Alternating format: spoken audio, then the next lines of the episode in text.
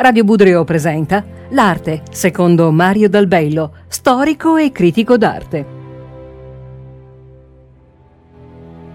Recentemente, cioè qualche giorno fa, sono stato a Firenze e passando Ponte Vecchio mi sono imbattuto in una chiesa, la chiesa di Santa Felicita e lì ho avuto la gioia, veramente devo parlare di gioia, di ammirare un grande capolavoro di un pittore che non so se tutti conoscono, il Pontormo, il cui nome vero in realtà era Jacopo Carucci, detto il Pontormo del suo paese natale. Un pittore straordinario e in quella cappella c'è una tavola ad olio della deposizione di Cristo. In verità sarebbe un compianto più che una deposizione di Cristo, un soggetto usatissimo naturalmente nella storia dell'arte e anche usatissimo in Firenze, soltanto che qui abbiamo delle particolarità assolute.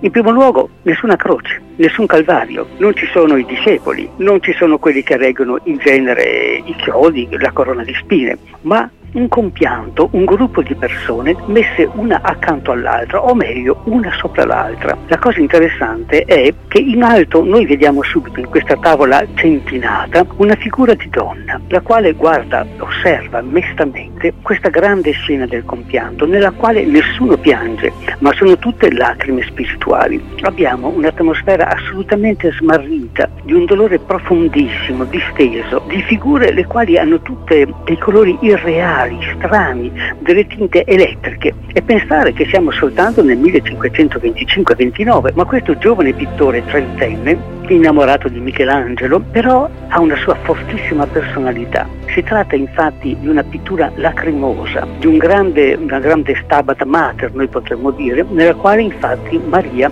è lì che sta per svenire, ma non è svenuta, sorretta da delle donne, vestita di un blu strano, elettrico, indica il figlio. Il figlio non è altro che la pietà di Michelangelo colorata, un corpo bellissimo, bianchissimo, quasi non ci sono ferite ed è sostenuto da due giovani. Questi due giovani discepoli sono angeli, sono discepoli, non lo sappiamo bene, hanno un'aria smarrita, guardano fuori di noi come guarda anche il pittore stesso che si mette in un angolo e guarda con la faccia smarrita verso di noi per dire c'è un dolore grandissimo, un dolore infinito, una malinconia, come una nostalgia per un tempo che non c'è più. E in questa atmosfera così veramente ravifatta, i personaggi che hanno questi gesti così espressivi anche così caricati, sembrano vagare senza una meta precisa in uno spazio incerto. Non si vede il calvario, non si vede nessuna roccia, sono come per aria in un certo senso, mentre una luce fredda, tagliente, rende i colori lividi, irreali. Abbiamo dei gialli veramente fortissimi, dei rossi che diventano rosa, dei blu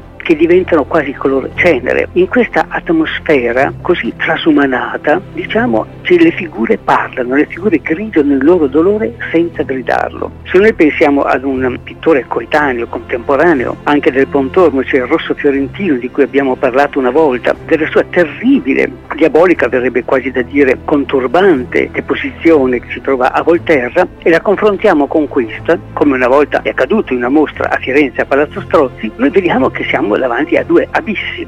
Da una parte il dolore gridato, arrabbiato, fulmino sotto un temporale, da una parte nel rosso fiorentino, qui invece un dolore così contenuto, o meglio, così grande, così infinito, che non ha più spazio né più tempo per le lacrime. Come eh, Maria sembra dire col suo aspetto, con il suo gesto, guardate se c'è un dolore simile al mio. In questa grande atmosfera, in questo grande, diciamo così, pianto universale, noi troviamo il pianto di tutta l'umanità. Ecco, Pontormo riesce in quest'opera veramente meravigliosa, conturbante e nello stesso tempo affascinante, noi vediamo il dolore di tutta l'umanità esemplificato, espresso da questi giovani e da queste donne, sono tutte creature giovani per il resto, i quali non fanno altro che guardare, che sospirare e che dirci a noi delle parole. Sta a noi saperle ascoltare mettendoci davanti a questa meravigliosa tavola. Ripeto, se si va a Firenze subito dopo aver oltrepassato il Ponte Vecchio in direzione di Palazzo Pitti, entrare nella chiesa di Santa Felicita, nella cappella Capponi, nella quale noi troviamo questo canto veramente meraviglioso, questo coro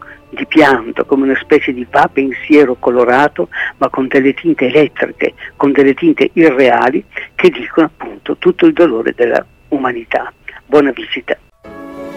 Avete seguito L'arte secondo Mario Dalbello, storico e critico dell'arte. Insegna storia dell'arte all'Istituto del Restauro di Roma e all'Università e Campus di Milano. È stato docente di storia dell'arte alla Pontificia Università Lateranense.